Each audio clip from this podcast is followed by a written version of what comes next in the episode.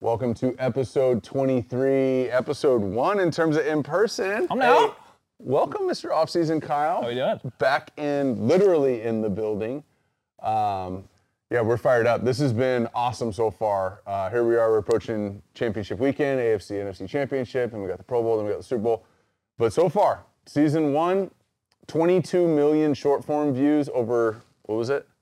70,000 hours of watch time on the channel. 70,000. It's a lot. We appreciate you guys. I like we've had a lot of fun making this so far. Um, it seems like everyone's liking it, and you know we got a lot of cool stuff coming up for season two too. Yeah. and So we're honestly today we're gonna bring a totally different concept. No guest. We're gonna dive deep into some teach tape. We're gonna play some games. This is gonna be fun. We're gonna break down what's been happening in football, obviously, um, and we're also feeling out this whole like season two is gonna be off season. So this like live in person vibe too. So stay through the end of this episode. This is either going to be totally different than all the others or way better than all the others, and we'll build off of it from there. Uh, but either way, fired up to have you back in Cali. It's going to be a great off season. Uh, all the stuff that's going on football wise, but as far as the room's concerned, we're going to bring our game. I don't know. We're going to bring some fun stuff here. We're fired up, and it's the off season, so we can actually drink beers on camera. This is great. Or uh, you can join me in drinking beers on camera. I was But just either way- drinking them under the table the whole time. Yeah. Exactly. Yeah, we're good. So, fired up. Let's get into it. What is an NFL quarterback room like? So two years ago, I trained Sam Darnold and Josh Allen and Kyle Allen. That was my draft class. I think that this league is filled with opportunities, and the guys that, that stay in the league for a long time are the guys that take advantage of those opportunities. I'm just a big believer in repetition. And I'm a big routine guy, and goals never end. And I'm just a big, big, big, And I'm a big routine guy, and once I stepped on that field today, I was good, man. Yeah, so we're gonna get into throw deeper, check it down. If you are a subscriber and you're not new here, you know what this is. If you're new, this is throw it deeper, check it down. We got throw it deeper, check it down. Basically, what we're gonna do is we're gonna go through the league. We have different takes, different hot takes, different things happening around the league. Coaches getting fired, people getting traded, quarterbacks playing great, people playing bad. But we're gonna give you the take that's out there, and if we like it, we're gonna throw it deep. Mm-hmm. If we hate it, we're gonna check it down. Check it down. So let's get right into it. The first one Cowboys should listen to their fans mm. and trade Dak Prescott. Are we throwing it deep or checking it? Mm. I, I this was like a uh, this was like a I'm gonna check this down, and then right when I went to check it down, I pulled the ball back. And you got sacked? I no, because obviously I avoided somebody. Okay, Just cool. fucking Olay. But dude. So you know who flipped me on this is Dan Orlovsky. Great. Who shout out Dano is just like killing it on TV right now. But down, he's not killing it on TV because he's saying outlandish shit. I, I haven't heard him say something that I really disagree with yet. And one of the things is, and what's interesting about Dan is Dan is boys with Kellen Moore. Kellen Moore is the OC in Dallas. So mm-hmm. if Dan has an opinion on Dak Prescott's play, he knows what Dak is being asked of. I'm not saying that Dan talked to Kellen and Kellen told him. I'm just saying he knows what Kellen's asking, right? If you're friend, like I got friends that are OCs and head coaches. Whether I ask them if they ask the guy to do that or not, I know what they're asking him to do. Mm-hmm. And there's just a lot of bad tape out of Dak Prescott. There's a lot of like, he had one a couple weeks ago. It was like spacing over here, and there's the gimme option, right? It was a quick out, mm-hmm. and it was like you only take that if it's if it's it's a gimme or whatever the term is for that, like take it or Yeah. go or whatever.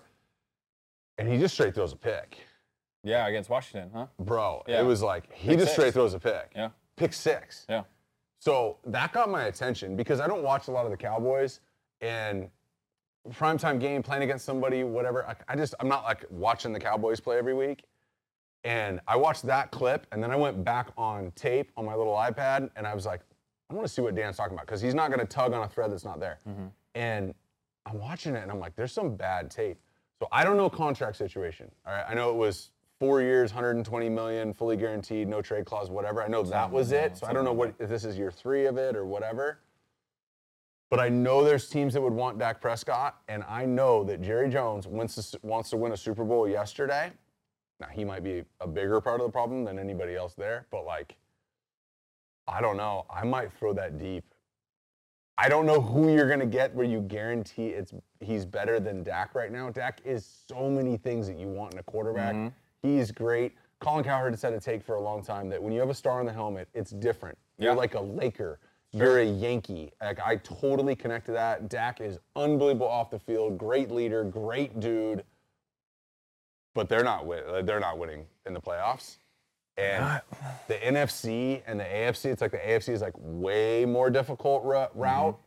And I mean, they're celebrating a playoff win. You know what I mean? They're not really celebrating. They're not celebrating, but I'm saying, well, no, their fans should be celebrating the fact that they're a playoff win. Another Dan Yeah, the Kyle- the Kyle Brandt take, the Kyle yeah, Brandt yeah, take, yeah. was like, you should celebrate. Yeah, you haven't won. Congrats. Yeah. And Kyle Brandt said, Like goes- shitting on their He grave, said, you guys haven't won a playoff game since I got my driver's license. Yeah, that's fucked up. it's true though, right? It's like that's who you are. You haven't done anything since '97, and now you won a playoff game. That's awesome. And my point is, like, the owner wants something different, but the quarterback's got to be the reason that you willed a bad team to the playoffs and got a win, like Trevor Lawrence. Right. Right. A team that has been bad for a long time and really bad last year, and the quarterback played well enough, and people around him too, to get them a playoff win. This is different. This is you got a playoff win, and we're pissed that you didn't get more. You're throwing it deep? Ah, I think I'm throwing it deep. I love Dak, but I just I think I'm throwing it deep. I mean, I'm with you. This is like this is on the line here, but It's like the most controversial shit I've ever said, by the way. this is the most controversial. Probably. Tough. On You- camera. You're very PR over here. Yeah. No. I'm gonna check it down on this one, okay? And I'm with you, right? Sell me. There's a lot of of random bad tape and precursor. There's a lot of random bad tape of me out there too. So this is not me saying I'm. any Yeah, but better you're than not anybody. making forty million dollars a year. Okay, so let me go on with it. You're only making three. Yeah, just one year. though. Millionaire. One year. Anyways, back to my Dak take. His best, his best is really, really good. I agree. His best is very good. It's top ten in the league. At least, at least. His At least, best, okay. right? The thing that gets me with Dak sometimes is that his best is in the first quarter, the second quarter, first and second down, you know, third quarter. They threw up a stat the other night though when they were playing and it said he had 20 game-winning drives in his career, and I literally said out loud, I was like, that can't be right, right? Like, Mm-hmm. there's no way that's right.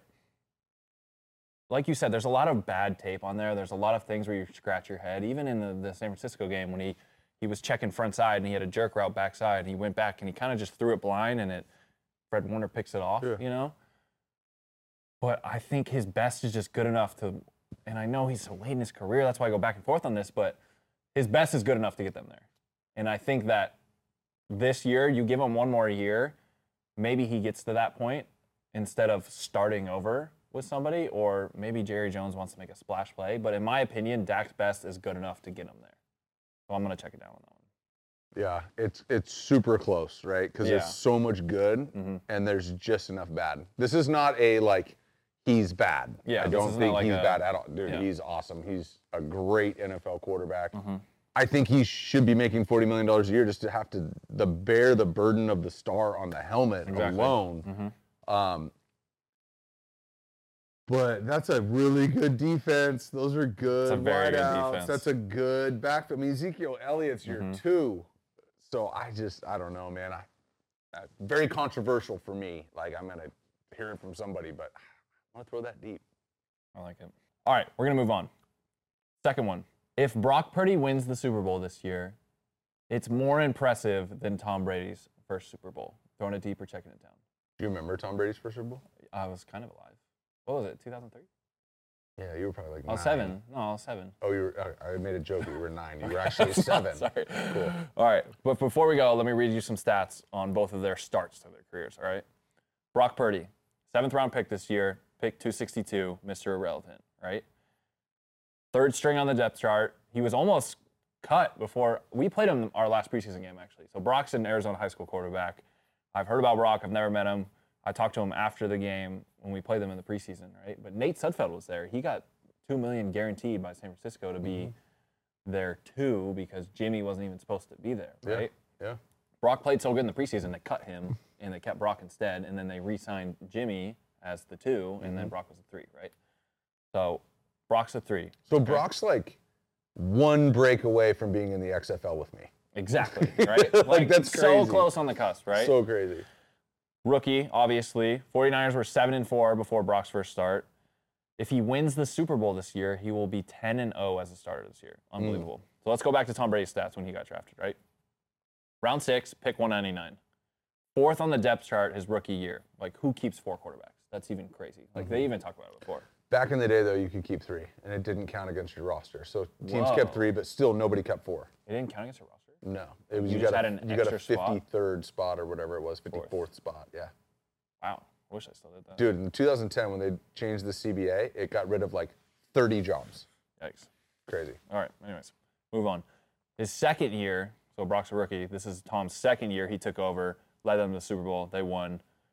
Obviously, the rest is history. Mm-hmm. But the take is that if if Brock wins it this year, it's more impressive than when Tom won it. Checking it down. I'm throwing it deep. Mm-hmm. This is unbelievable, dude. Are you kidding? Like I said, he's like one break away from being in the XFL. Mm-hmm. Like, this is this is banana. I, and I don't want to hear like Mike Shanahan and like Brandon. Like Deebo Samuel's not that good. You know what I mean? Like, Ky- Kyle Shanahan. yeah, Kyle Shanahan. You're too old for that shit, man. Yeah, exactly. but like, like I, I think Deebo Samuel's a great player. He's not a top three wideout in the league who just he's a great player.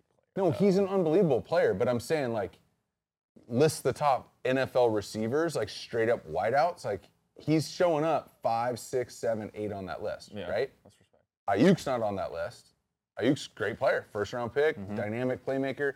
George Kittle's the second best tight end in the league for sure. Mm-hmm. Like clear cut, that's fine. Christian McCaffrey's awesome. He wasn't there all year. Number one running back in the league, no doubt. Christian McCaffrey? Yeah. For sure. But like he showed up weak, whatever. You know what I mean? So I- I'm just saying, like, it's not, this isn't the most dominant offensive roster we've ever seen. When Tom Brady was rolling, like, and throwing 50 touchdowns, like, you're talking about Randy Moss, Wes Walker. So this is not the best cast that we've ever seen around a young guy. Mm-hmm. We've seen really good casts around people. I'd say this is an awesome cast. Yeah. Dude, the dude is making plays and not turning the ball over. Yes. So 16 touchdowns, three picks, I think I saw. Sounds Something like that. So Yeah. it, I'm just saying, this is great decision. This is great play calling. This is great players around him. This is all of those things for sure. You're not in the NFC Championship unless you have that, right? Right.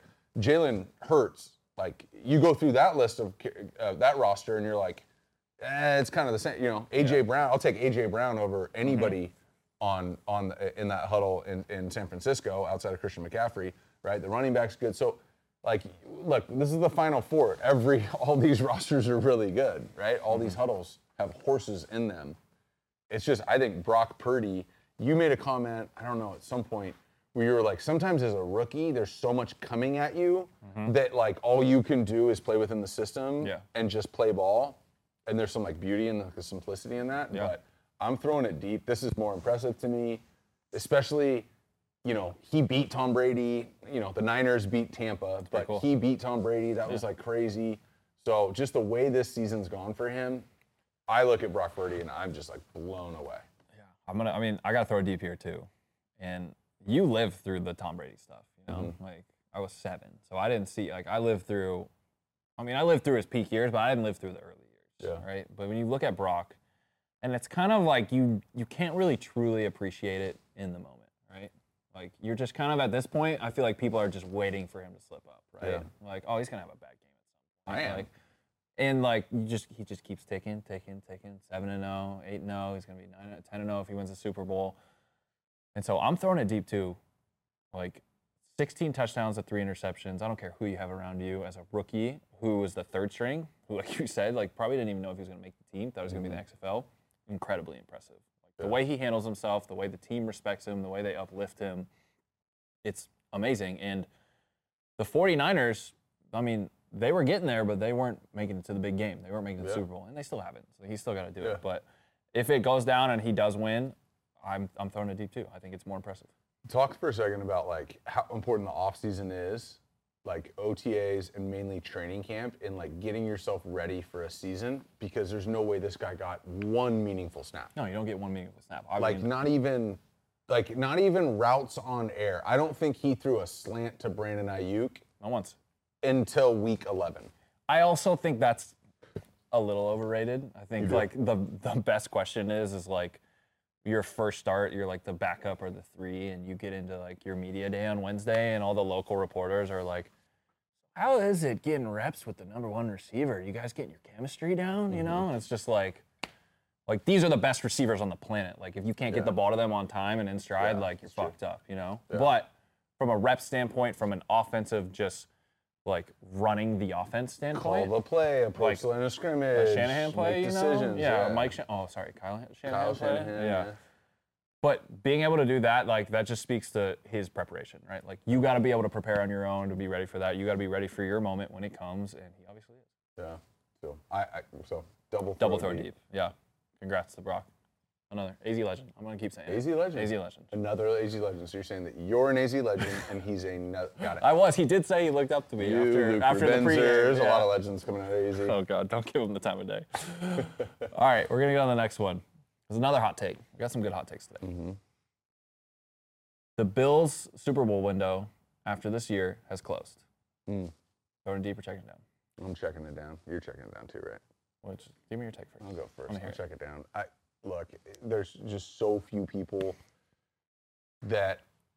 I mean, Burrow said it in an interview where they said, "How long's your Super Bowl window open?" Because he's going to have a contract this offseason. He said, "My Super Bowl," which is one of the all-time great Legendary lines. It's comment. a legendary line. He said, "My Super Bowl window is every year of my career." It's the same thing for Josh. Yeah. I mean, any year that Josh Allen is playing, has two legs, two arms, they're they're they're in it. They're open.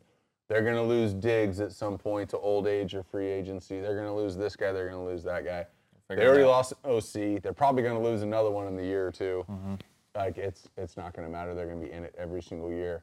Between Josh, between Brandon Beane, the, the general manager, between just Buffalo being a hard place to play at, Mm-hmm. and then I, I, you got to experience it because first round of the playoffs, you went to Buffalo, Yep. kicked it with your boy, like the community, the culture, He is the community. that locker room. I'm not talking about like the surrounding homes that surround the area community. I mean like that's a real community. That's a culture. There's a reason Von Miller wants to go there. There's a reason that Gronk debated coming back and mm-hmm. playing in Buffalo. It's because of that culture and that community they built there. So any year that Josh is in, they're in. I'm checking that down. Yeah, I like it. I'm checking it down. I think the the Burrow comment is is perfect. It's like every year of my career. That's There's just like three, four, or five guys. It's, dude, it's so good. It's so yeah, Joe too. It's Like, so Joe. Sometimes they're a little forced, but like that was a really good one. I respect that one. That was an honest answer. But we're checking it down. Um, I agree. I just think you even look at this season. I think it was different without Daboll, right? Mm-hmm. You could feel it. Like you would. I saw some Twitter clip of someone threw up a video of like we need this OC back, and there's nothing against Dorsey, you know. Like Mm-hmm. it was Daboll, and he was just like we were talking about with Trevor earlier, getting a layup for him. Like Yeah. Josh had a lot of like little layup touchdowns with Daboll, and this year Josh had to cover up a lot of inefficiencies in the offense, in my opinion. And I think he did a great job of it, but there's only so much heroics you can do before you hit a really, really good team who has their offensive identity down and was playing good defense in the Bengals. And mm-hmm. you saw it in that game. Their offensive identity was money. They're getting the ball out quick, they're getting to their playmakers. They had a couple shot plays that they knew they were going to hit, and Joe was incredibly accurate, you know? Mm-hmm. And so I'm checking it down. I agree. I think if Josh is on the roster, they got a shot to win a Super yeah, Bowl. I think they're gonna go still go on a run. I think they got a chance to win a couple of them. So Tom Brady will never play a down of football again. check down. Oh yeah. He's got to play. He's not going out like that. Are you kidding me? Give me give me like two quick reasons why. One, because he's playing at a really, really high level. I, I don't want to hear about like this play or that play or like he's got it. He can rip the ball down the field. He can do it for, you know, 20 weeks. He showed that. Um, and two, this is a legacy guy. Like Yeah. this he, he can make it seem that it's about the team and it's about all these things. It's always been about Tom Brady. This dude with the teeth and the hair and who knows all the other stuff and the Botox and all that, like the brand, all of it. Like you can't if you're a brand person, right? And you're all about it's like okay, like you're Christian Kirk's one of your best friends, right? I would say he's one of the swaggier guys. Right? Head to toe Respect, yeah. right? Like head to toe, the gear, it always works, right? Mm-hmm. Like you're just not gonna catch a guy that with swag like that out at a grocery store looking like shit. Okay. You know what I mean? Like the guy or the gal that's like always dolled up and always has all the stuff. Like you don't catch them like slipping. Like you don't end. Brady's a brand guy. Like trying to You get where you're going with this. I don't really know. you don't like just go. "Ah, I'm over it. Like I'm I'm done. Like Okay. you don't just like go out like this, like losing in the first round to the Cowboys, right? Was it the Cowboys? Yeah, Like, smoked. Losing to the Cowboys, like not playing well on a year with the public divorce and all the stuff. Like you just Mm-hmm. don't go out like that. Like he's got to write this thing. Plus, there's like a low key, like this Peyton Manning Tom Brady thing has been going around for a long time, like since you were seven, and like there's no way that he's letting like Manning walk off into the sunset Oh, Super with Bowl the Super Bowl about? and Yeah. the MVP and the wave with the confetti all over him. Like, there's no way Brady's not going to give it an honest run. And they knew during this year, O line got banged up early. Oh, he had no yeah. O line early. Yep. He knew that was a super uphill battle, right? Regardless of Mike Evans and these pieces they have there, like the new coach, the debacle, we, we don't really know what happened with Bruce Arians. All of a sudden, he's moved to a different position in the building, but he's still under contract. Like, there's so much chaos that happened in Tampa, and they're firing people now. Like, dude, this guy's going out on his terms. If he's got a chance to go to a third place, I think he's going there. Mm-hmm. I think he's moving to a new spot, and he's sitting here going, whether it's Vegas or wherever, and he's going, I'm going out the way that I want. I'm right in the end of this thing. They're gonna make a movie. No, no, I'm gonna make a movie about myself, and we're riding out. I'm a brand guy, and I'm here for the brand. You think he's done? You just you convinced me. I did.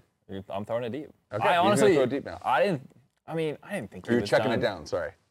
Oh, what was the take? Yeah, I'm checking it out. He's Yeah. gonna keep playing. Keep This is- playing.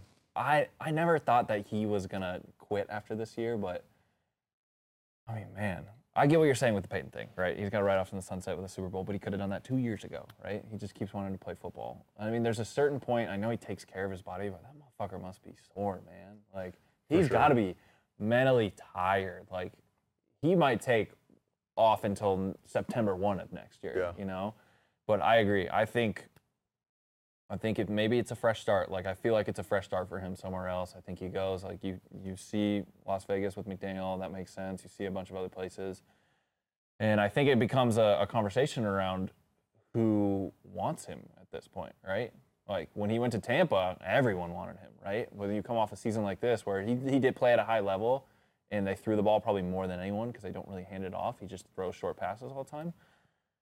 But who who wants him at this age for what price and what are they trying to get out of it, right? Well, he can do it for any price because he doesn't have to play for money, right? Uh, uh, there's another person like that I haven't mentioned that. So I mentioned Brady, and this is some like I, we're talking about Mount Rushmore right now. So like when they're looking at each other and they're thinking about who they're sizing up against, they're not thinking about you know Derek Carr and people like that. Is Drew Brees? Think about the way that Brees' career ended. Okay, Tough in the playoff he game, couldn't keep going Yeah. right? You got the separated ribs, got the whole thing. He's 185 pounds. That's actually a stat. He's like played at 185 his last couple years.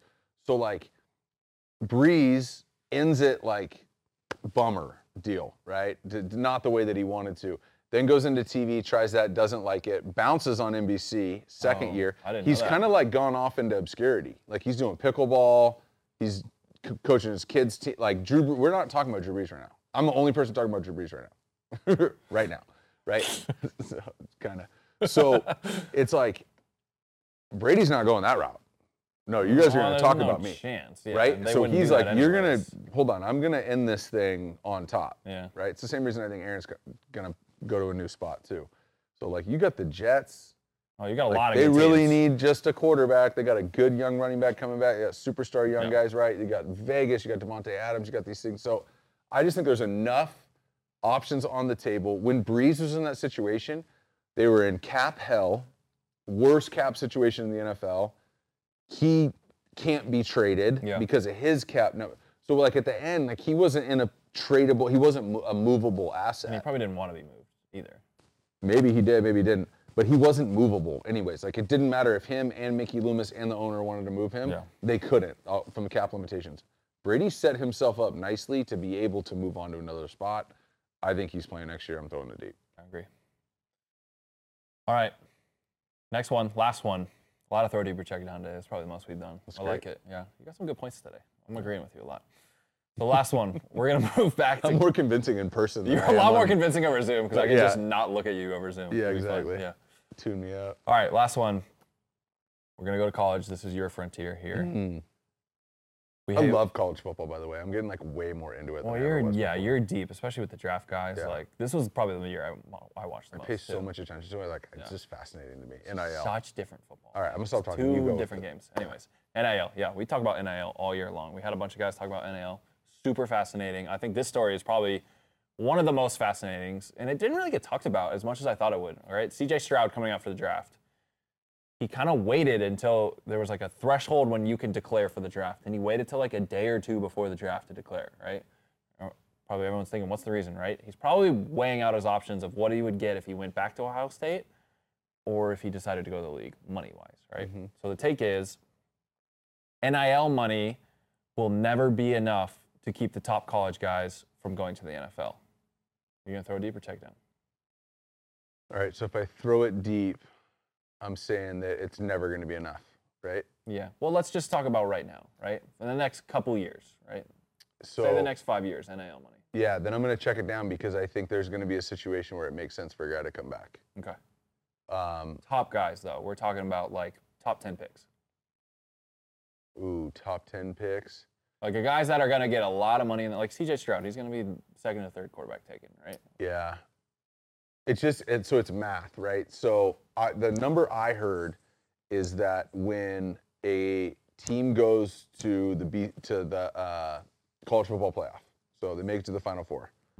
I what I heard. So somebody could watch this who knows this and be like, "That's off. That's not the right number." You got a lot of random facts that are off, so that's cool. I'm off all the time, so yeah, I wouldn't take what I say with a grain of salt. But what I've heard is they're gonna the school's gonna net like 60 million, six zero. From BCS? Well, it's not BCS anymore. college football, playoff, right? Yeah. If you win a natty, it's between 80 and 100, depending on the school and all that stuff. Yeah. So you're going to net that. Now, obviously, that's not cash in bank. You got to pay for other sports. You got to s- s- spread some of that money around the conference, all that stuff. Mm-hmm. So I think it's math. So if a quarterback's going to be taken first overall, or let's say just top five, they're going to get 30 to 45 million dollars, basically guaranteed over four years or five years, whatever it is. Five If they're going to get that, or four. Then you got to offer somebody, and it- and really it's like 15 a year, right, per year. So if you're going to offer somebody that, like, can can a school offer a player 15 million But for one season or 20 million for one season? I think that's the question, right? Yeah, and it's and it's also the only the thing that comes to mind is that signing bonus is up front for the NFL, right? Like Yeah. Joe Burrow, like thirty whatever million dollar signing bonus when he gets picked number one, right? And so Pretty sure. Yeah. yeah, I mean I don't know how that works. I was undrafted, so you know from Carson. We got three grand. I did get three grand. That shit was up front. Yeah, three grand. three grand right away. front. I actually got a check in the mail. I Yeah, they gave it to you in ones. The stack was only this Yeah, big, but good. like, yeah. Well, anyway, so we go back to it. So you think about CJ, right? And I think it's kind of like it's a math thing, right? But I don't I don't think it's just binary like that. I don't think it's like, okay, I'm gonna get 12 mil if I stay this year. And if I go to the draft and I get picked at 10, I'll get 18 mil, blah, blah. But you gotta think about it like my opportunity right now, right? It's the same reason why people go back to school or they leave, right? Like if I go back to school, is it gonna hurt my draft stock again? Right? So you mm-hmm. can offer him all this money, but he's like, man, I already had this great year. Like I balled against Georgia. What's the point in me coming back? Like even if they offer me 20, like I'll take 20 this year, and maybe if I have a shit year next year, I'm gonna be second round, third round. I'm not getting that back. So I'd be interested to talk to some of these guys and see what number it would take for them to go back after a great season. Yeah. The other thing too is going into the NFL starts your clock on a second contract. Right. So that's like the bigger piece. There's Mm-hmm. the money up front, take it now, take it here. Then there's the like, if C, when, if you know, so CJ's going into the draft this year, so he's coming up on three years away from a second contract. Yep. If he plays at a super high level, Josh Patrick Mahomes got a contract after three years. Deshaun got a contract after three years. Josh Allen, Joe Burrow, and Herbert gotta both be getting contracts this offseason Below the market. after third year. Shaky third year, they're gonna wait till your fourth, maybe pick up your fifth year option, and then there's guys who don't get anything. So it really it's like your agents are gonna be advising you to start the clock on your second contract, Yep. which is real money.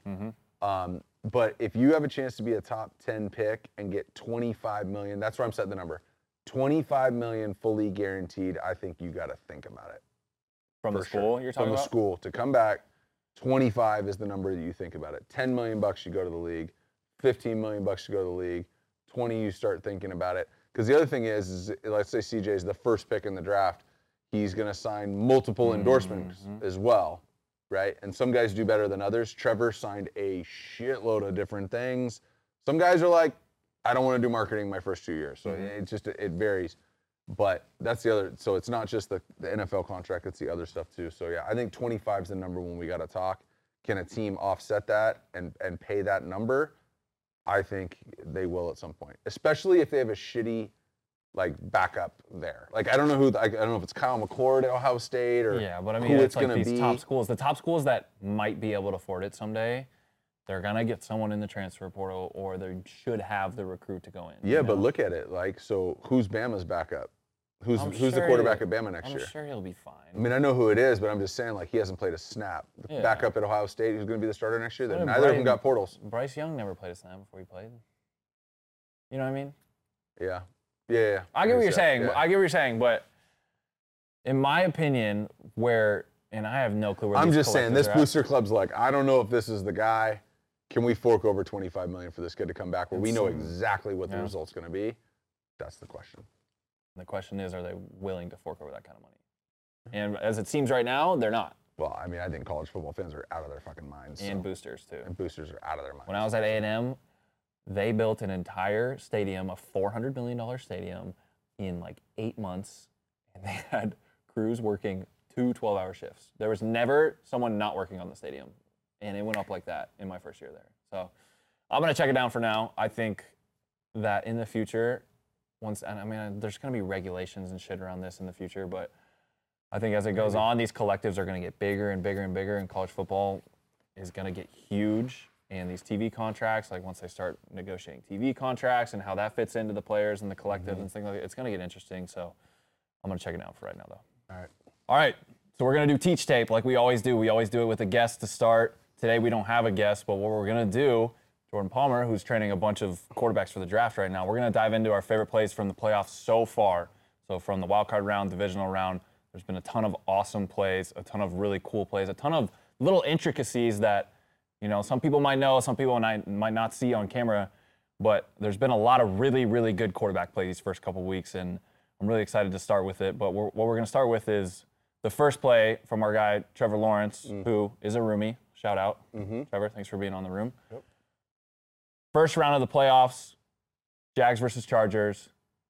Probably the craziest game I've ever watched in playoff history. Craziest game, right? Can you imagine throwing four picks and actually trying to keep your head in the I game? mean, I was trying to think of like like Russell Wilson NFC Championship versus Aaron Rodgers threw four picks in the second half, first half and came back. Yeah. But he didn't throw that. four touchdowns in the second half. No. And it wasn't that big. It was an 11 point game at Yeah. half. This was tw- 27 or whatever it was. Yeah, I was 27 at one point. But what we're going to look at is specifically the play that most people saw, right? Zay Jones streaking down the field wide open. You see Trevor How check does the somebody play. get so open? That's what everyone's going to say. But when you really just look at the coverages and the intricacies of the actual defense, Doug Pederson really just dialed that play up. So what we're going to do is we're going to show you the play, but we're also going to throw it to the whiteboard behind us, and we're going to break down that play for you, routes, defense, and everything. So let's get to it. Lawrence protected well. Going deep, has a man open again. Zay Jones for the touchdown. Picked the right time to take that deep shot. They call these winners. All right, so jumping on the whiteboard here. Uh, in terms of what they did, eh, like there's ways to go about running your system. There's ways to attack the defense. So let's just get him out of here. Let's not run a shallow cross across the field. Let's not run an over out. We want to influence this safety, so he's just going to essentially run a grab. He's going to run right at this safety and shut it down. This is Christian Kirk. They've thrown him a lot of balls this year. Okay, let's put him on a dig and then send him across the field, high angle, pylon, go get it. Kyle, talk about how this attacked the defense. I mean, it's like I told this to you earlier. This is the most wide open I've seen anyone in the playoffs in the last that's a good five years. So if you look at the coverage, right, this is what the Chargers run. The Chargers love this shell deep coverage, right? It's kind of what everyone's getting into. Denver's running it, Vic Fangio type of defense. But what's going to happen here is they're in one by three. So this is Evan Ingram over here, right?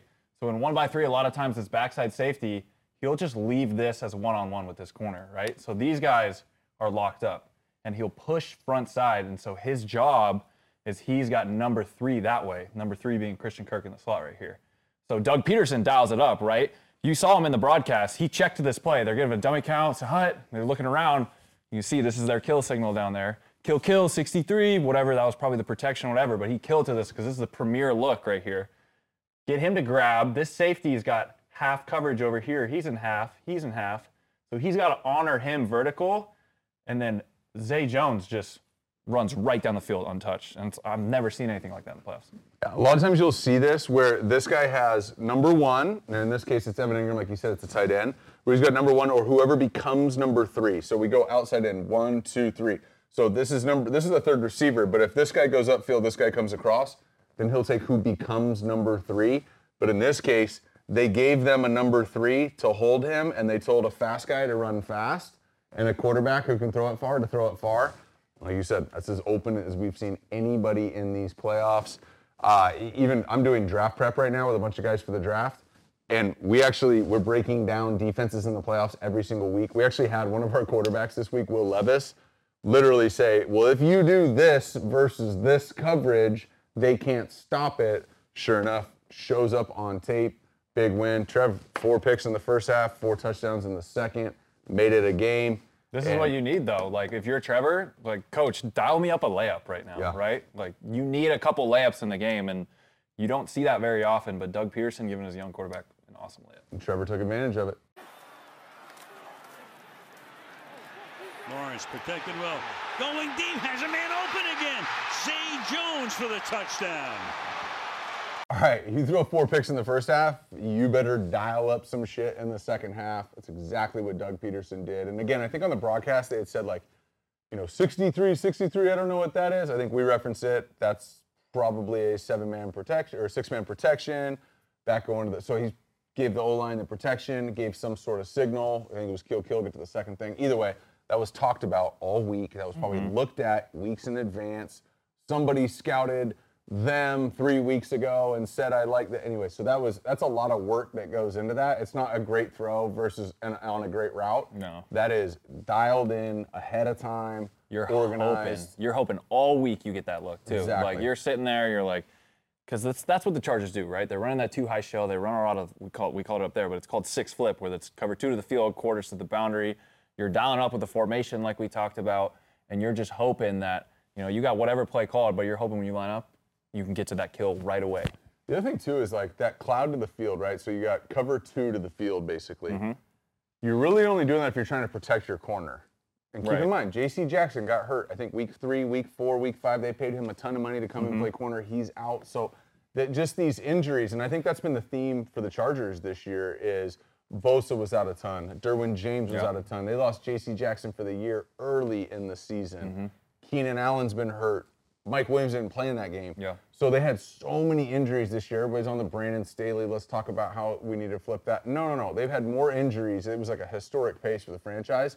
But when you lose a corner like J.C. Jackson that you pay, regardless of what you think about J.C. Jackson, Ton of money. like quarters where he's on an island one on one, kind of has to become cloud or cover two to protect the third string corner or mm-hmm. whatever it is. So you just see like the ripple effects of what happens during the regular season, bleeding into the postseason, having to run a specific coverage a specific way, and then you got the Jaguars opportunistic, sitting, watching, dialing, and Trevor pulls the trigger and uh, able to put a ridiculous comeback. And what a way to end the Jaguars season. I know they went on to lose in Kansas City, but rolled into Kansas City playing with house money, getting a playoff win after a, dumpster fire of a year last year. So pump for them, bum for the Chargers. That's playoff football. Um, getting the number, the second play that we pulled up for Teach Tape. This is Patrick Mahomes. We all saw it. He's hobbling around, making shit Bum happen. ankle, bum ankle. Poor I guy. mean, just very few guys. Also, too, like on Pat, before we get into this play, like there's some times when a guy gets rolled up where one player would tear a bunch of ligaments in their lower extremity, and another player would have a high ankle sprain or a soft tissue injury, able to play through it. So You wonder how much like they're actually telling us though. You know, I mean, you. I mean, I went through it. I got scars right here. Like, I'm the guy that tore everything on there. But Yeah. you saw it with Tony Pollard. You saw it with Sam Darnold in the preseason. Like that hit, like you can only imagine the amount of swelling on his ankle at that point. I just, I'm a believer in what Pat does and Bobby Stroupe. Shout out to Bob Stroupe. Yep. His, he's not even a trainer. He's more than that for Pat, but just building the integrity of the ligaments and the joints and all that stuff to be able to support that. So um, I think it's a testament to what Pat does to take care of himself. But this play that we're going to break down is a testament to play design, attacking the defense, and Pat figuring out a way to get the ball off. So we're going to break this thing down for you. Let's take a peek at it. And Mahomes steps up, throws to the back, touchdown! Marquez Scantling.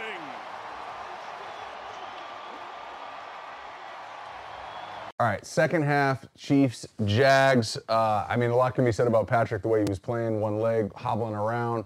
Uh, but a concept that gets somebody open is a concept that gets somebody open. It's on the quarterback's job to get it to him. Pat does an amazing job. Really, what they're doing right here is this is what we would call cover zero. Kyle, get into it here, but with a low hole wrap player. So it looks like cover one, but he's playing low. And in this case, ends up doubling Kelce. So we've got pivot here, we've got pivot here, we've got a fade. He's going top motion, uh, swing or flare right here. And then this guy's just essentially running an over route. Okay, they're in the tight red zone. You don't have a ton of space. There's the, the back of the end zone is essentially your 12th defender because of the spacing issues. And Pat does an unbelievable job. They get the cut, the look. They have the concept dialed. It's on Pat to get the ball to the receiver with timing and accuracy. He did it. Talk about through the defense side of it. Yeah, so you look at this defense down here in the red zone, especially, they're in man coverage, right? They got a five man front, so they're trying to get pressure. They're trying to get one on ones on each guy up here. They're sending five, right? This guy's got the back. So when this guy goes out in motion right here, he's running with him. He's trying to run through all that. If Pat sees him kind of get caught in the traffic, he can dump it to him right now. But when you look at this from Pat's perspective, right, he sees a ton of one on ones out there, right? He's got his X receiver out here, probably one of the best receivers. I don't know who plays X for them, but he's got Kelce at Y right here.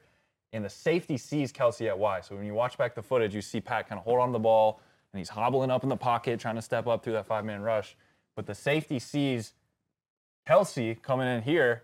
He goes to double him. Pat sees that, holds onto the ball a little bit longer, uses his eyes to get him there, and then just kind of dumps it right over his head in the back of the end zone. He's wide open. These guys have outside leverage, trying to funnel him in back to the safety. It's perfect leverage for a throw like that. And Mahomes steps up, throws to the back, touchdown! Marquez Valdes Scantling.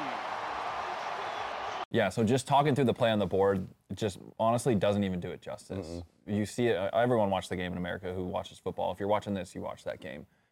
He hurts his ankle on the second series, right? Henne has to come in. Henne does an awesome job. Shout out to Chad Henne coming in and scoring a touchdown. It seems like all he does is come in and, and play off anything's possible. Shout out to Travis Kelce, too. Hmm. But to see Pat come back, we already talked about the ankle, to see him come back, fight through that, be able to still, as such a, a athletic quarterback, a guy that he thrives off of making moves in the pocket and making people miss and buying time. To see him come back and be able to play a little bit of a different game and still be able to push them past the Jags. So the Jags are a good team. Like, let's be real. The Jags defense doesn't get the credit it needs. Their offense has weapons everywhere. They're a good team. They're Dude, real. that Travon Walker guy. You see some of the plays that Dude, guy's he's made so this year? big, bro. He's so tall in person too. He's unreal. He's unbelievable, and he's so young too. So like they got a lot of a lot of good stuff in front of them. But Pat to come back, like I really hope his ankle's good this coming up week to play Cincy because that's gonna be the matchup of the ages. Yeah. All right, last up, this is Brock Purdy. Um, ah, dude, I'm having so much fun watching Brock Purdy and talking Crazy. about Brock Purdy. AZ and guy, shout out to AZ high school football AZ guy. Um, legends. and Iowa State. I'm not interested in hearing what Iowa State isn't. I'm interested in talking about what Brock Purdy is. And what he is is a guy who has this delicate balance of protecting the football and yet still making plays that are there. It is so it would be so easy for him to go, I got this guy, that guy, this guy, that guy, great play caller. Let me just check it down, put the mm-hmm. ball in play. Charlie check down. We all know that guy. We've all been there. And he's not. Like he's making plays. Like He is. He's yeah. setting it up and getting outside the pocket this way. I don't know if he's going to make it or not, and he is. So delicate balance. It also could come down to the time that it doesn't work, right? And then we'll see if that happens Yeah. the NFC Championship for him or in the Super Bowl for him. But so far, it's worked, dude. Seven and zero, making plays, and uh, and we love it. And this is a perfect example of making the play. When you have a two-man concept, you got a naked. This is super simple. There's no play to be made on this. When you draw this up, when you're like installing it and you're looking at it during the week and you're going, hey, we rep it out, all that. Like you're not sitting here going, hey, if this happens, I'm gonna make a play on right here. Yeah. This is draw it in the dirt, backyard football on a big stage, which is super impressive because so much about the NFL is manufactured, rehearsed, Yeah. like gone through it, talked through every different angle. And I think this was just like dudes making plays, playing football uh, on a big stage. And but we're gonna break that thing down for you. So let's get into it. All right, one of the things we love about this play is that this is not like the most unbelievable play design ever, and they out schemed the defense. It's not really what happened at this point in the game. From Shanahan too. Not a lot of plays have been made. Brock missed a couple throws early. They need a spark. They need something to like get everything going. So this is Christian McCaffrey. So when we fake a run play to him, it's going to get the defense's attention for sure. And this is naked left. Now I, I don't know. I, I was on teams where we don't naked left, right? We Yeah, don't do it to like the that. left. Yeah. Um, so it's a ph- philosophical thing, um, but it's not something that the defense expects out of a right-handed quarterback. So that right there might have been a tip. I don't know how, what percentage of the time they actually naked left here, but either way it worked. Okay, so this is get in here, high angle corner. We've got the deep cross coming in by Brandon Aiyuk. Um, and I think this was just like the heavy sell. You got 5 linemen, you got Kittle, you got Juice selling everything. He's just blocking down, blocking down, blocking down, blocking down. And then Kittle just kind of makes a play. So as Brock comes out, has nowhere to go with the ball, he ends up finding Kittle. Yeah, so when you see this set, right? You see 23 in the backfield. They've been handing the ball off to 23 all game long. The past couple weeks, that's all they've done. He's gotten issues about getting too many touches, you know? So they're trying to get him the ball any way you can. So you go heavy set here, and you bring both of these guys down, right? When you see this double wing set, it's different when you, they're trying to hide Kittle in here, right? So they got Juszczyk right here. They're trying to hide Kittle in here. When you get this two-man set, but really he's just blocking on this play.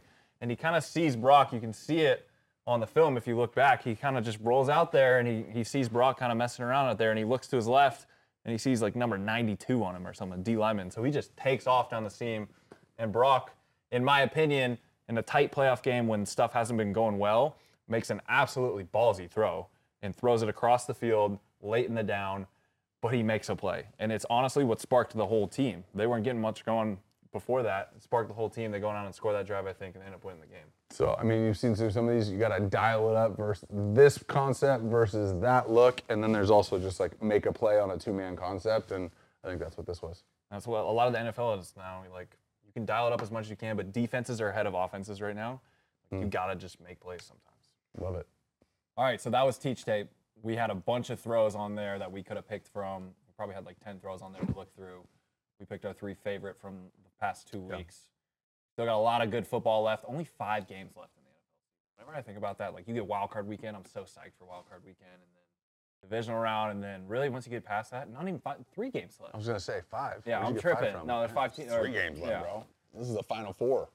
crazy. So that was Teach Tape. If you guys like this, doing it in person, I think we have a ton of knowledge about this. Like I'm a nerd when it comes to defenses and film and all that. You're teaching all the draft guys how to set protections and run NFL offenses and that stuff. And so I think we just have a lot of experience and, and knowledge in that area. And I love breaking shit down like that. Like I can spend all day doing that. To be honest with you, I, we like go back and forth with Jake. Shout out to Jake, our producer. Of like, we kind of just want to do like a lot of that shit. So if you love the breakdown stuff, leave it in the comment section because we're trying to like push Jake over the edge to like let us do more breakdown stuff and less like topical news.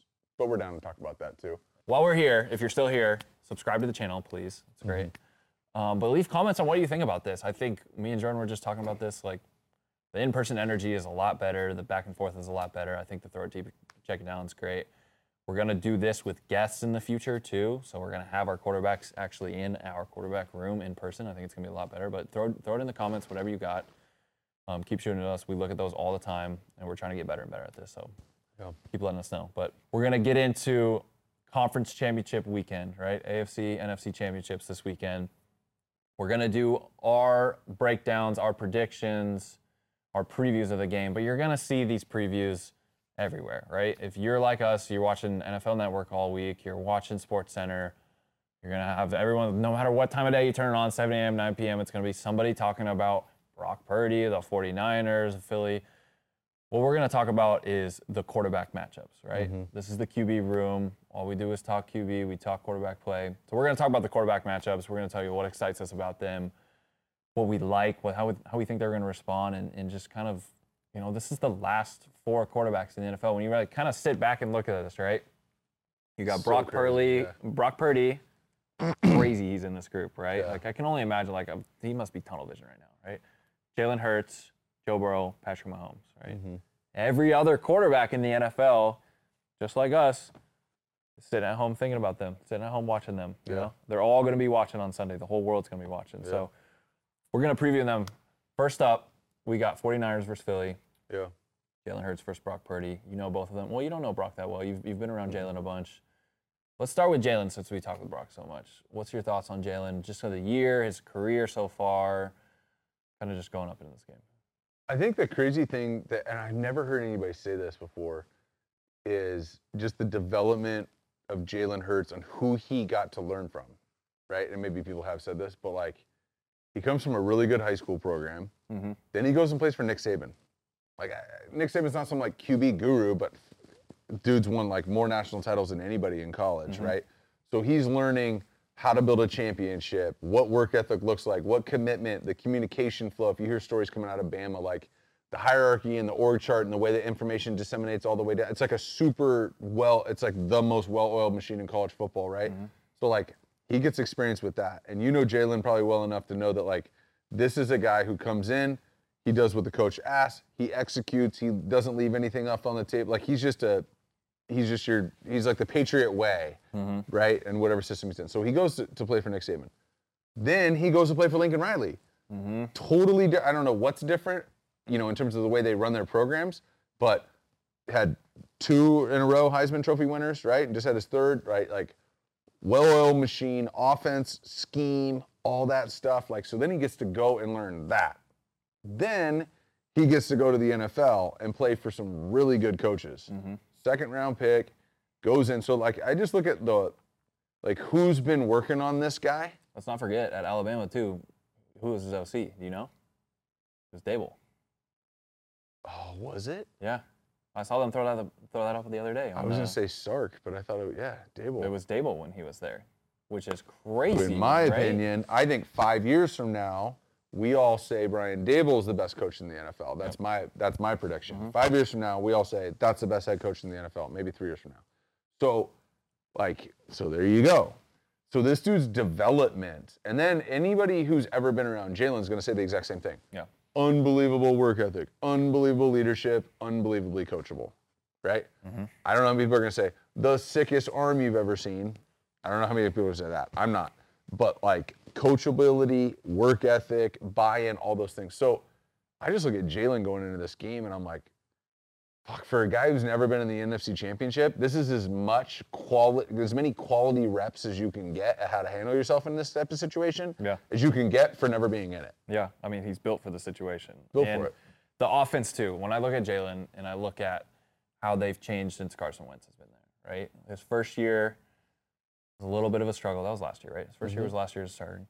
Played well. They made the playoffs. Like people don't realize that it was a shitty NFC East. I was in the NFC East last year. It was a shitty NFC East. They end up making the playoffs. They get smoked by the Bucs, but they make the playoffs, right? But the way they've tailored the offense around him, his running game is the best in the league by far, right? They rushed for 260 yards against whoever they played last week, the Giants, right? There's so many great RPOs for him that he is really good at, right? People can say RPO on fucking NFL Sunday every Sunday, and it just pisses me off because half the time people don't know what they're talking about, right? Yeah.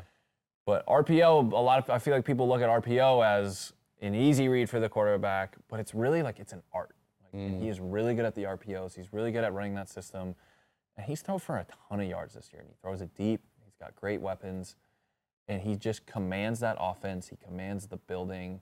Everyone respects him. Sirianni has lifted him up, and he's supported him, and he's put him in that role to be able to be successful too.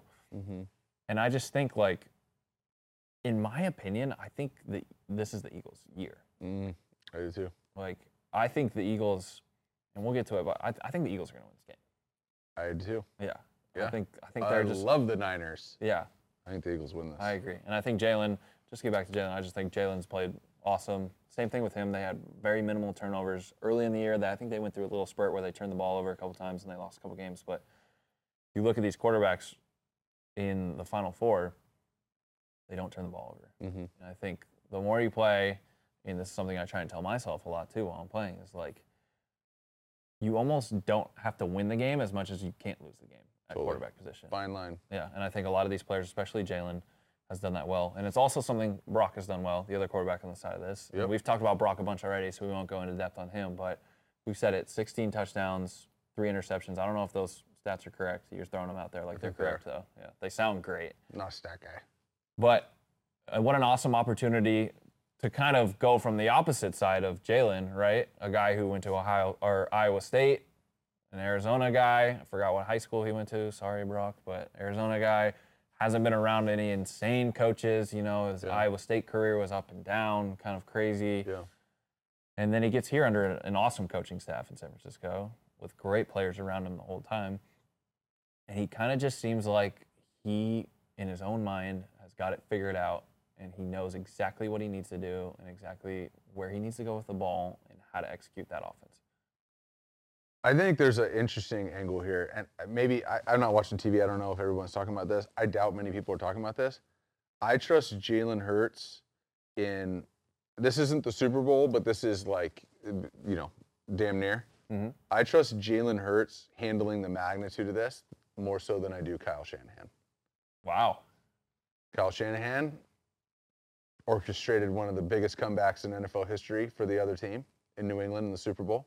Mm-hmm. Okay. He's got a track record of these big time games of stuff not going his way. Now, that happened in that Super Bowl versus the Patriots. That happened with Matt Ryan playing quarterback, mm-hmm. not a rookie, right? So the experience that Matt Ryan had, all the yards, all the touchdowns, all the success. Think he's got skeletons in the closet, man? I do, and I just trust Jalen Hurts in this system with these weapons more than I trust Kyle Shanahan having to dial things up and orchestrate a win. Because because Brock Purdy, we've already celebrated him, and I'm going to continue to celebrate him. But what you can't do with him is sit here and go, here, go figure it out and win it for us. No, you mm. got to put him in a great position. You got to surround him. You got to, you know what I mean. Right, you got to right. protect him. All that stuff, right? And put him in a position to make the plays like the one we broke down. I just I just trust Jalen Hurts more in this situation because I think one of the things I've seen about Jalen Hurts is he's emotionless. He is. So the biggest moment, him and Burrow, they're just there's no emotion. There's never you can't point to an interception they threw out of because they threw it out of frustration or greed. Yeah. You know, maybe you can. I can't. Like, I just think Jalen, and that's the championship mentality. You hear Sirianni talking about Michael Jordan, and it's not about Michael Jordan scoring all the points. It's not about Michael Jordan having sick moves. It's about Jor- Michael Jordan being exactly what we thought he was going to be on the biggest stage, which is why he got so many titles. And I just think, I mean, it's the perfect hashtag for all of Jalen's posts. This rare breed that he always posts there. Like, I just think he's rare, man. I think he's mm-hmm. super different, and I, I trust him in this situation more than anybody in San Francisco. like never think to compare Jalen Hurts and Kyle Shanahan. Yeah. Interesting. Yeah. I would be really interested to see how many fourth quarter comebacks and wins in two minute drills that Jalen has. I think when I when I go back and look at their season, I just feel like they're always ahead. When they win Yeah. games, they're always ahead, you know. But it was the same thing with Dak, like They I said been, earlier. Yeah. We'll see. I think it's gonna be an awesome game. It's probably gonna be one of the best games of the year so far, in my Yeah. opinion. I thought Cincy Buffalo was gonna be that game since he manhandled them. I think this game, 49ers defense versus an offense that they really haven't faced at all this year Yeah. with the, the run game and like all the different formations and all that. I think it's going to be really interesting to see how they they handle it because when you go back and look at Philly when they played against the Cowboys earlier in the year, right? The Cowboys were rolling. Pass rush was rolling, right? What did they do? They found a way to get Micah Parsons in conflict, not block him, read him, throw it quick, get it out, and they ended up handling them well that game. So I think they do a similar thing this Uh, game. that's a good point. So when you have a Micah Parsons or a Nick or a Nick Bosa, which is the same thing, Mm-hmm. Yeah. right? Two unblockable forces, Yeah. right? Both those guys. There's two ways to stop that. One, you can block them. with multiple people, Yeah, with, as many people as you can. with can. Trent Williams or with you know what I mean, And like Christian probably the only McCaffrey tackle. and- yeah. So you can block them with one or more people, or you can put them in conflict. Yeah. And I just think scheming wise, Jalen, a slow quarterback, you can't put him in conflict. Yep. Right? a mobile quarterback who's a threat, you can. I, I trust Jalen Hurts in this situation. I think Philly takes it. Both got Philly. Yep. Let's see. Don't put money on us. Next game, KC, Cincy, This one's tougher. the repeat of last year. Two powerhouses. Like we said earlier, the AFC seems like it's just the absolute powerhouse. It seems like there hasn't been this tilt of, of great teams on one side and not the other side in a, in a long time mm-hmm. since I've been really paying attention to NFL football. But you got two quarterbacks who are probably the top two quarterbacks, I think, unanimously, unanimously at this point after last week. Probably the mm-hmm. top two quarterbacks in the league. Well, MVP is going to come down to those two. Exactly. And playing at the highest level, Joe's probably playing as best of I've ever seen Joe. Yep. You know, Pat is playing unbelievable this year. He has more turnovers than normal this year. Actually, when we played KC before the game, I, I was talking to him a little before the game, and he goes, "I go, man, dude, you're playing awesome, like balling out." He goes, "I fucking threw three picks last game." Fuck. Like he Yeah. knows it too. Yeah. You know, like he knows it. Got the bum ankle, which sucks. Like I, Sucks. I I hate this for I this wish he was game that he has healthy, the yeah. bum ankle, and he's gonna shoot it up. He's gonna he's gonna be ready for it. But let's go back to it, right? Joe versus Pat. Let's go. Let's talk about Joe's season right now. You train Joe, right? We've Mm-hmm. been in a lot of throwing sessions with Joe. I've seen him since his draft year. Like, what has he done that's so impressive that makes him so consistent? Like, he's way more consistent than his rookie year this year, right? He Yeah. just seems like he's unbelievably consistent. Yeah, I don't want to. I don't want to get into like who's the, who's the best, but um, I think he's the most trustworthy quarterback in the league right now. Um, and I think about it in terms of ceilings and floors, right? So who's got the highest ceiling at quarterback? I don't know that it's Joe, right? I think you, you know, Josh can do Yeah. things that no one can do. Pat does a bunch of things that no one can do. Lamar does his own things that no one can do, right? And so, like the ceiling, like somebody's Aaron Rodgers. I didn't even say that name, right? Like Yeah. like who's best is the best that's super open for debate. But if joe's ceiling is right here which is probably not as high as people who have phys- more physical talent than him if joe's ceiling's right here his floor's right here. You know what i mean? And Yeah. so it's that consistency and that's why um, i think that the, the framework for it for him is i think he's the most efficient mover in the league. Now i'm biased. This is like you know a big part of the conversations, right, right? But like it's about eliminating unnecessary movements. And so everything's purposeful. Like when you look at the scramble and then he hits Ja'Marr in Buffalo and all that stuff, when you look at it in slow mo, like there's nothing that's out of place. And these are reactions, right? That's a reaction. That's Yeah. not like he took three in a hitch and Yeah. threw the ball. Like anybody can do that.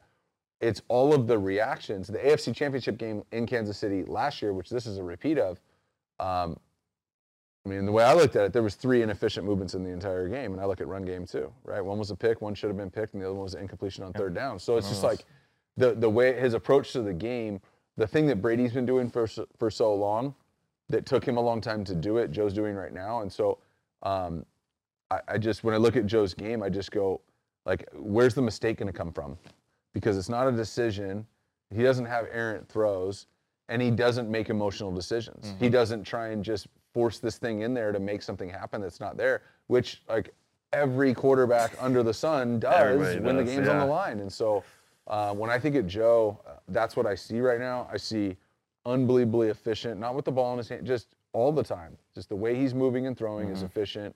Um, and they're just on the same page. And there's just this spirit about him, which there is with Pat, there is with Josh, there is with a lot of these With guys. all the great like, ones, yeah. They're in it. It doesn't matter what the score is, we're in it. Yeah. So, but like a lot of them have that. You gotta have it. Yeah, but um, that's what I see in Joe, and I just I see I see it as a movable object, and this guy's three and zero versus Pat. Like, there's no way that doesn't mean something. Gotta mean It's something. three and zero versus him, and two of those wins, they were down at least 11. One when they're down 11, one they're down 17, I think.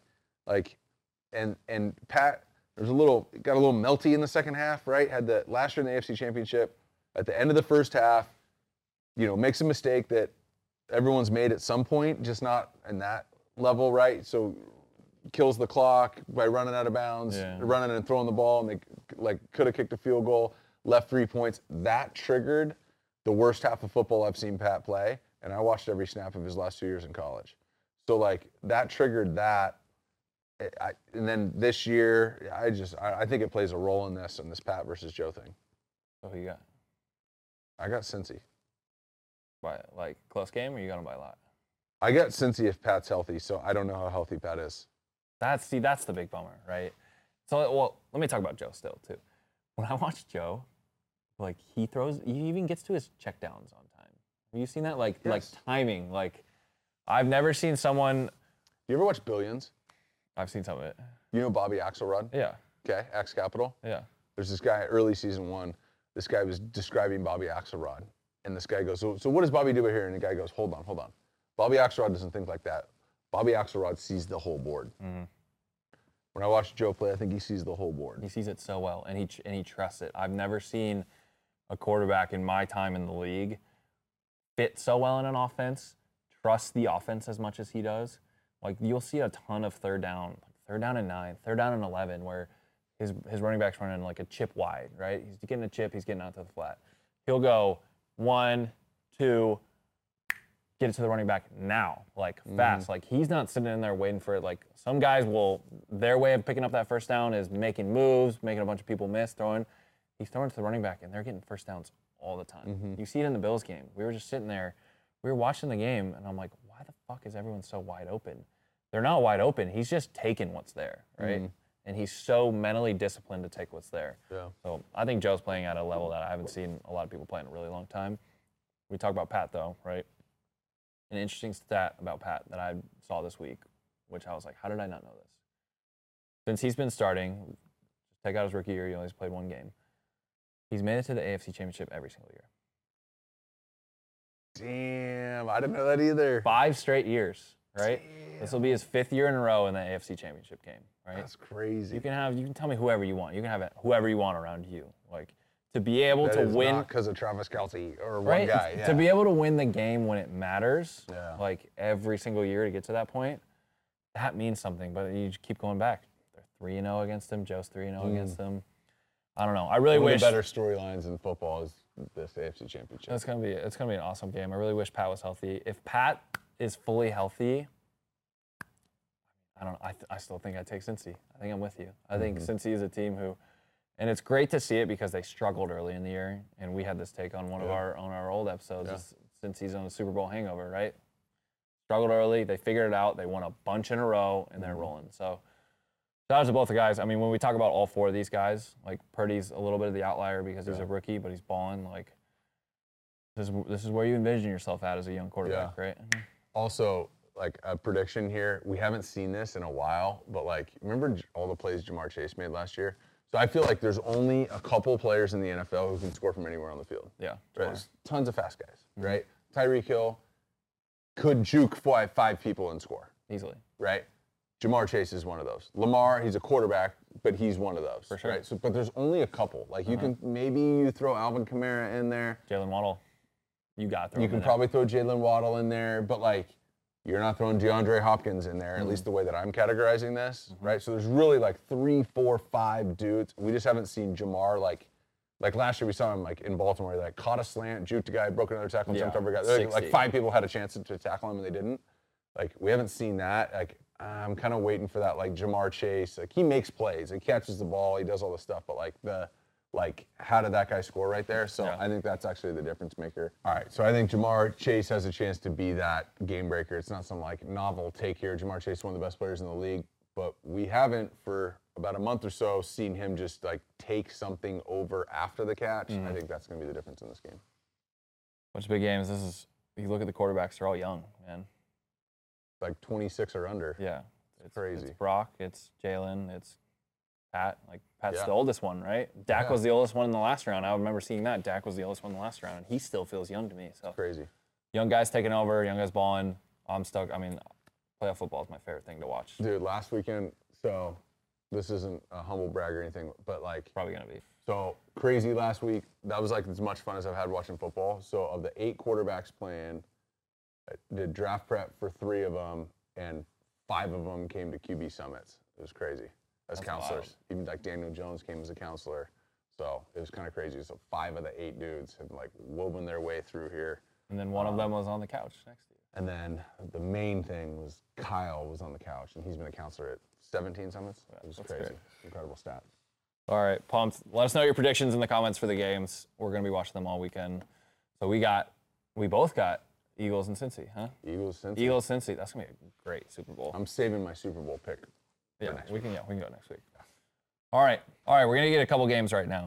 So this is the first time me and Jordan have been in person. We've been doing it over Zoom. We've been doing a bunch of stuff. It's been good. It's been great, honestly. It's been but, great. But this is this is what we want to do right here. So we're getting a couple games with just me and Jordan right now. We've talked a lot of ball. We've talked a lot of different guys. We've talked a lot of coaches, situations. We've We're gonna- thrown it deep. We've checked it down. We've done it all. A lot of checkdowns out of me. A lot of checkdowns. yeah, Charlie. As usual, check tape. But what we're gonna do right now is we're gonna draft our team, right? We're gonna draft our Super Bowl winning team from top to bottom. We're gonna go GM. Are we going snake draft here? Well, it's only two people, so just go. Let's go back and forth. Okay. Yeah, we'll flip a coin for home field advantage. All right. Yeah. We're gonna go GM to start, head coach, quarterback, running back. We'll get two pass catchers and a defense. Hmm. All right, we'll go back and forth. Go quick. You can you can say it. Give a- give a little reasoning why. We'll move this quick. All right. Okay. I'll let you start. Go ahead. GM pick. GM pick. I'm taking Brandon Beane. Buffalo Mm. Bills. There you go. Right. I can go through the list of all the draft pick hits. People say like, oh, he drafted Josh Allen. Oh no no no no. They had like the 17th pick in the draft or something. They moved up to 10. They moved from 10 to 7. Tried to get to six. Tried to get to three. Tried to get to one to take Josh Allen. Wow, I didn't know that. Bro, he was all in. They were gonna take Baker at one. No, he was trying to move up and take Josh Allen. So saw it, the writing on the wall, and then the the due diligence and research that went into the studying Stefon Diggs when he was potentially going to be on the trading block, and then the Minnesota said no, he's not on the trading block. Then later came on the trading block and he jumped on it and took him right away. That he didn't. He it wasn't a fly in the pan. It wasn't any of that stuff. He, Uh, the research, all that stuff, and then hitting on picks too. You got two safeties in the Pro Bowl. You got, anyways. I'm taking Brandon Beane. Who you got? I'm gonna go John Lynch, 49ers. I'm gonna shoot you down. Here we You're go. gonna you're gonna say all your facts. You're gonna talk about Trey Lance, right? You're gonna talk about Solomon Thomas. You probably don't even know who Solomon Thomas is, huh? You probably hmm. talk, talk about him. Okay. Two great players, in my opinion. Trey's young. Trey's got a lot of time. And the reason I'm going John Lynch Okay. is because of how they built their team. How right? they build it? They're one of the first teams that I've seen in a long time. Maybe this has happened, but I've paid attention in the NFL probably the last eight years. They built their team around the D line, right? Mm-hmm. And offensive line. Their offensive line is unbelievable. Like Trent Williams, I think it's Wisnowski on the right side. Their offensive line is solid. I have firsthand experience with their D line. Played them in 2019. It's probably the best defensive line I've ever played. They built their team from the front, right? Mm-hmm. They've had the same defense essentially for the last four or five years, starting with Saleh. They got DeMeco Ryans there. They're running the same scheme. They don't like we've talked about it with Jarrett on here, the 49ers defense. They don't do a lot of stuff, right? They just have awesome playmakers. The safety they drafted this year is a, a Pro baller. I don't remember his name. Yeah. Hufanga. I'm Uh, sorry for mis- Ufu- Ufunga. Ufunga. Yeah. Sorry for mispronouncing. Baller, right? So the guys they've brought in, right, and they've missed on some guys, like I've said. Trey Lance. I don't know if that's early to call him a miss, but you know, He's their backup quarterback. right? Take him with trade up to get him with a third pick, but trading for McCaffrey this year, I think they mm-hmm. got a great deal on McCaffrey, and I think since he's been there, he's jump started their offense too, right? I played with McCaffrey in 18 and 19. He's the best player I've ever played with, right? For them to be able to get him and fit him into that team, they got playmakers everywhere. They need to win the Super Bowl, right? They've been a quarterback away. That's been their struggle. But I think just how they've built their team and, and the guys they've had and the continuity they've had throughout it all, like going with him as my GM. I like it.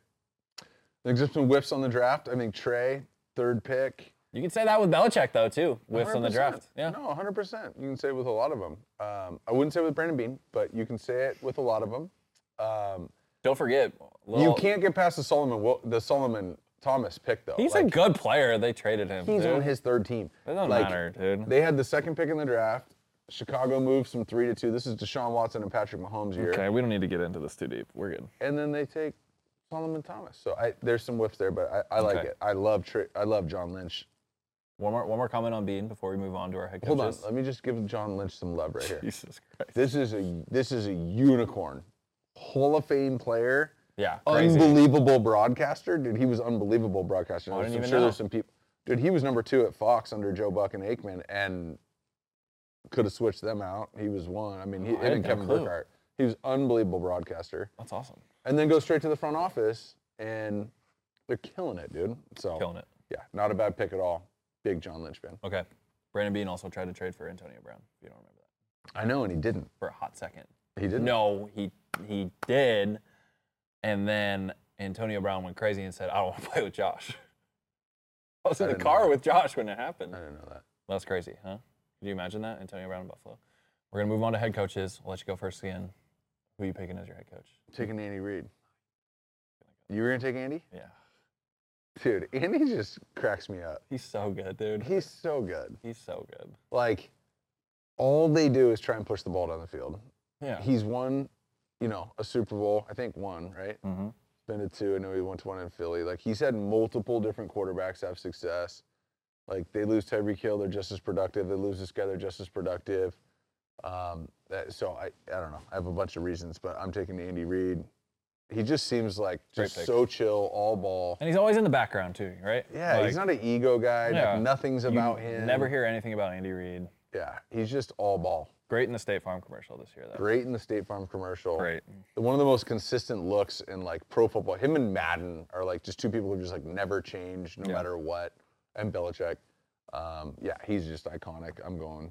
How fun would it be to play for him too? All he wants to do is throw it deep all the time. Be incredible. And yet there's just innovation all over the map. Yep. Yeah. It's awesome. And he let us, he lets his players do their thing too, Yeah. right? You let me go twice in a row. First. I'm gonna keep letting you go. I'm gonna keep letting you go. Okay. You got, you know, you didn't really think about this The before. first pick of every round. Yeah, Okay. I'll. I'll take it. All right. Who you going with? I'm gonna go with Daboll right now, man. Dude, that'd be my second choice. I'm gonna go with Brian Daboll. Yeah. And this is off of kind of just, you know, being around Josh and hearing his take on him as the OC and how close they were. And every time I'm with Josh, Daboll's FaceTiming him and, you know, talking to him and hearing what you've said about him and hearing what everyone said about him and how he's taken a, a Giants team who many people have had their hands on over the past couple of years. Like mm-hmm. many different coaching staffs, many different players have been there. A lot of people have tried to make that work. And in one year, it takes them to the playoffs, right? Yeah. You look at their receiver room; they don't have talent out there at the receiver room. Nothing. They don't got like a bunch of players. Saquon's a great player, but he's coming off of injuries, right? He's not Yeah. the, the He's top tier guy, right? Daniel Jones has always played solid. He had a great year. Daboll elevated him. That defense played off the charts this year. Wink Martindale there, awesome D coordinator. And what's some, I don't know if you were telling me this, but someone was telling me this about how Daboll hired. Like most of the time, when you get a head coach, they're gonna hire their guys, right? A lot of guys hired relationship wise. They're gonna Mm-hmm. Yep. like, this is my guy from We were here at this place, yeah. Yeah. Oh, this was my guy in college. Blah blah blah. And that can work, but it can also be like kind of weird, buddy buddy. Like maybe they're not the best person for the job, right? Yeah. From what I heard is, Daboll didn't do that at all. Like he didn't know Wink Martindale at all. Like maybe just from being coaches, but they weren't boys, right? So he just got in his interview and he hired the best people that he could find to Mm. run his team. And quick story, and we'll move on. When I was, I was with Josh in Buffalo last weekend at his game, and he said that Daboll FaceTimed him after their win in uh, Minnesota, the playoff game. Mm-hmm. He said he didn't say anything. He just had a cigar in one hand, and then he just takes it, and he's got a heater in the other hand, and just goes, and then fucking hangs up on them. So good. So Daboll's gonna be my That's coach. All right. So if you're watching this part of the episode, then you clearly like this. You clearly think we know what we're talking about, and we both both with our second pick because I took yours and Andy Reid. We just both in our second pick out of all 32 over Bill Belichick, over Sean McVay. We both just took a first year head coach. That's mm-hmm. how strongly we feel about Brian Daboll. I don't know if it was Saban or Belichick. One of the two said this. that He's one of the rare coaches in football who could be an elite offensive coordinator, an mm-hmm. elite defensive coordinator, or an elite special teams coordinator. I don't know about you, but I don't know shit about special teams. There's no way in hell I could get through a meeting, let alone coach the position. I can draw up defenses for days. There's no way in hell I could be a defensive coordinator in the NFL. So this guy to be like an elite NFL coordinator at three different positions means that this dude knows ball. And good a dude, like hard nose, all that mm-hmm. stuff too. So yeah, anyways, Brian Daboll. Again, I said it earlier in the episode, like I think three to five years from now, we all everyone points to him as the best coach in the NFL. Yeah, I agree. And we're gonna move on to quarterbacks. Hey. This is gonna be, gonna be interesting. You got your hands on a lot of quarterbacks. So I'm definitely gonna let you go first because I don't want to take any off the board and make it easy on you. All right. You've trained like let's go through the guys you've trained in the league before we get started on this, right? You've Pat's been through here before, right? Mm-hmm. You didn't train him as much as some other guys. Josh has done draft training with you, right? Joe Burrow did draft training with you. Like tons of other guys, like you named it. Um, Daniel Jones was through here, you know. Like you've probably had your hands on like 10 to 12 starters in the league Mm-hmm. that have started at some point this year. Just so we get that out there first. He he likes all these guys. Mm-hmm. Who are you taking out of all of them? You go first. No. you gotta go. Um, I'm gonna actually hit pause here and think about how gonna answer this. Uh, yes. I wish you didn't hit pause. Who would you take?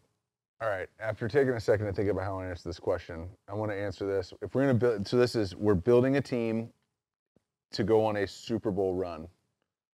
So for me, uh, it's got to be somebody who's won-one. You're just trying to spin it. I'm not spinning it. Go ahead. Who is it? It's Patrick Mahomes because I got to pick somebody who's won-one. Mhm. I'm not gonna build a, this thing with Tom Brady. Yep. right? He's going to get it his way. And so I want to pick somebody who's been there, held that thing, and knows everything that it takes to get there, not dreamt about it. Pause. You learned that today. Pause. I did learn that pause today. So no pause, play. And uh, I'm Resume. picking, I'm going to take Patrick Mahomes because he's Respect. held that trophy before. That's good. He's held that thing before. He's held that thing. Pause. Pause. All right, I'm gonna go. So I like what you did there. I don't think you did this on purpose, but Andy Reid, Pat Mahomes. Yeah, There you go. I didn't do it on purpose. Yeah, I'm gonna go a similar route. I got Daboll as my head coach. They got unfinished business. You're taking Daniel Jones. That's crazy. I'm taking what? uh, Josh Allen. And I really want to take Burrow. I think I think if you're picking a team, if you're picking a quarterback to start your team with, right? You're picking Pat, you're picking Josh, you're picking Joe, Mhm. right? Who else are you picking in the league? We're not like building from the ground up, but like this year, you can throw Aaron in that mix for sure. Yeah, you, you can throw Aaron. sure. That's a good call. I mean, we're just thinking about all the young guys right now. Some Yeah. people can argue Stafford. Some people would say Lamar. Um, I don't know. For this purposes, I'm going Josh. Shout out to my boy Josh. From a quarterback perspective, I think Pat does things that no one can do, and I think Josh does things that no one can do, and I think both of them do things that neither of them can do. Right? Yeah. I think they both do things that one one can do and one can the other can't do. And I and think everything we said about Josh earlier about like the culture and community he's built there, like it's the same thing in Kansas City. Like exactly it's the I same mean? exact Like, thing. just- so we got the two horses, and I think personally. I mean, the AFC is just so loaded. Like those three in the AFC, like I just wish one of them was in the NFC, so we don't like it's just like fighting it out before you get to the Super Bowl I know. the next three years. So I'm going Josh. All right, All right, we're gonna move on. We got running backs. I'll go first. Mm. I'll go first on this one, you go first on this one. just so you don't take my running back. Yeah, Christian McCaffrey. Christian McCaffrey, of course. Christian McCaffrey every time. And I don't really need, you know, I feel like I don't need to lobby for him at this point, right? Mm-hmm. When I played with him in 2019, he had a thousand yards rushing, a thousand yards receiving, and it's like the first time since like only one other player has ever done that, Hmm. ever. And I remember in the last game, right? So I got benched late in the season. Will Grier was a third round pick that year. They gave him the last two games of the year. Last game of the year, we're playing the Saints, right? Christian needs like 63 more passing yards. Will breaks his foot on like the second drive of the game. And I'm already like, I'm already checked out. I'm already in Cali. You know what I mean? so there's a funny clip of me on the sideline, like Summer, my fiance, after the game was like, "What are you doing?" There's like a funny clip of me. They're like showing me, and I'm getting ready for the game, and I'm like, I'm trying to like psych myself out to like lock back into this situation. But when I went in the game, we were already getting smoked. Like they were already up 21-0 on us. Yeah.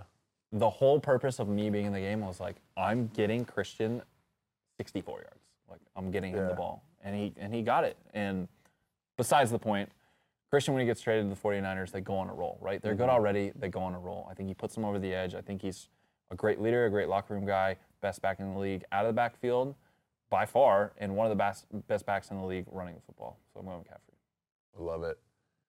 I don't know what his injury situation is right now. I'm going Alvin Kamara. I want to throw it to the running back. Mm-hmm. I want to be able to give it to him in space and do all that stuff. Like Derrick Henry's a choice that you can make, but that guy comes out of the game on third down. Yep. I want a back who you can throw it to a ton. I'm going Alvin Kamara. I love his game. Dalvin Cook's a close second for me. I'm probably forgetting somebody else here. Aaron Jones, maybe. I love Aaron Jones' game too, but um, I'm going Alvin Kamara. I like Alvin. I like it. Throw the back of the backfield. One of the other people agree. is borderline can score from anywhere on the field. I 100%. Yep. We're on to the, the more important position, mm. receivers. You get one receiver, whole league. I saw someone do this list one time, and it was like, I think it was Tyreek Hill saying it. He was like, you can take me one through 20, and any of those guys are a top five receiver. You know what I mean? Like, Yeah. any this- of those this guys could group fit in. this is the tightest group. yeah, Yeah. but you get to pick one. Who are you taking? Justin Jefferson. Really? Bro. You know what's crazy about Justin Jefferson? So he came out and threw this offseason. Yeah, I was. Were With, you- I threw that day. Yeah. Okay. I was there. he I was nervous to throw to him. He looks like a normal dude. He looks like whatever. That's what I was thinking. He looks like a kid at the Nike opening. yeah. He's just like kind of tall, pretty skinny. Yeah. There's no like muscle definition. Like Ja'Marr Chase, like he's got big calves. Does he? I haven't been He's around like him. kind of jacked. Like he's kind of bubbly. Kind of looks like a Ninja Turtle. Like he's kind of jacked. But like Justin Jefferson looks like a kid at the opening. He just looks super normal. And yet he runs and he's just like automatically at full speed and then he stopped and like nothing moved. So, anyways, he's a superstar. I love his swag. I love, I don't know, Justin Jefferson. And like I got to think about who would be second. You? He's gonna get paid big this offseason too, right? he's the best receiver in the league. Who do you got? I don't think he's the best receiver in the league. I think Ja'Marr Chase is the best receiver. In the league. think, dude. They're both the same team. college receivers. Yeah, no wonder he threw 61 fucking touchdowns. Jeez, dude. But I think Ja'Marr, going back to what we talked about earlier, he just can score from anywhere on the field. And he makes contest, contested catches consistently. He's always making contested catches. Yeah. Can score from anywhere on the field. He never feels like he's out of control, right? Like it never looks like he's going full speed because he can make these turns and these cuts and he stops so well. And he's got like, I mean, this doesn't go with it, but he's got such a good cast around him that like, you can't really double him, right? No. They tried to. T. They tried is- to, and they almost he's a threw a touchdown. You know, so I'm going Ja'Marr Chase. I think he's the best. Let's go first again. You go first. Okay. You got the Niners. I got the Niners. If you're gonna let me go first, I'm gonna go the Niners. You take the Niners. I'm gonna go the Niners. I actually looked up the top defenses before here. Mm-hmm. Who do you think's two? Dallas. Broncos. Didn't watch the Broncos this year. Number two defense in the league. We played them this year. That's crazy. We played them like the third game of the year, so we weren't really sure who That they were. corner is a baller. Corner's a baller. Their front is crazy. Before like before they traded Chubb, I don't know how they were after, but front was crazy. But besides the point, I'm taking 49ers. Like we talked about earlier, they built it from the front. They can rush the passer like nobody else can. Their linebackers are insane. They don't play much. They but, but what they do play, they play it at the top level. I'm taking the Niners. I'm taking the Cowboys. Yeah. Yeah, I like him. I don't like how much the uh, Diggs guesses. You know, that you can hit him on double moves. He's super Like undisciplined and all that stuff. consistently too. Yeah. Yeah, but dude, Micah Parsons is just Unreal. he's unreal. Scary. I mean, just chucking people. So Yep. yeah. Neither of us really care about the defenses, so we'll keep that segment short there. But I'll take Dallas. You can have San Fran, All right. and away we go. So that's ours. We'll probably um, In the comments section, by the way, who do you think wins that Super Bowl? Yeah, that's a good call. Who do you think wins it? We'll put we'll put it up here. Let's do a little poll. That'd be I good. bet you they take my team. Duh, I would hope you would bet that. All right, that's a lot of talking. Good. It's a lot of football. It, first in person. Um, this is kind of cool. I don't know. It's a little different. We've been zooming. Um, we've been talking ball. We've been coordinating. Uh, I don't know. I've never put it, doing a show like this. It's been hard. I don't know. We've been like sending information in Google Docs and all this stuff. So this was just fun to kind of talk ball uh, at the biggest week of the year in Yeah. football, and uh, Second it's super week. fun. Yeah. Yeah, I think this is what we're trying to do next season coming up. So we're we're wrapping season one. You know, we got Super Bowl coming up. Season one's going to be done soon. We're be transparency with you guys. Season one, we're great. We put all our money into this. Like we we bootstrapped this. You know, our producer Jake. Um, we got Sam behind the cameras right now. We got a bunch of people that worked on this. We wanted to try and make season one the greatest product that we could for everyone. Yeah. Right? We wanted to just go after it, get as many awesome quarterbacks in the best weeks as possible, and and just give you guys the quarterback room. Like here we are, like quarterback room. This is what on exit meeting days. This is probably what we'd be doing in the quarterback room. You know, like especially three and fourteen. You know, but season two is coming up, right? We're gonna do a lot more in-person interviews. We're gonna have a lot of great guests come on. There's gonna be a lot of different content. So if you guys have any ideas, if you know any of your quarterbacks that you want to see, and and what situations do you want to see them in? Like you want to see them on the golf course, you want to see them hanging out, you want to see them doing what they want to do. what we want to do is get them in the most comfortable position possible and just talk ball, talk life, you know, just bring you into their lives, our lives, and show you what playing quarterback in the NFL is all about. So appreciate you, Jordan.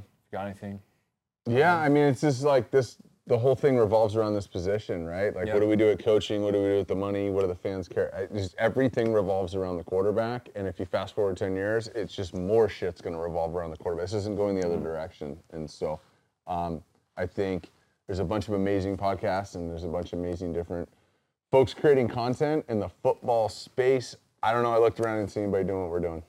So here we are. We're going to continue to bring it to you. Again, like he said, whether it's golfing, whether it's working out, whether it's playing pickleball, um, or sitting in the studio and sitting down breaking ball. Um, we got some exciting stuff coming up, some killer ideas, and we got a bunch of buddies who are good at playing quarterback at high levels. We're going to bring them in to our room and we're going to share that with you. So thank you very much. Like, subscribe, all that good stuff. We appreciate it. And we will see you next week, and that might be from Arizona at the Super Bowl. Come now.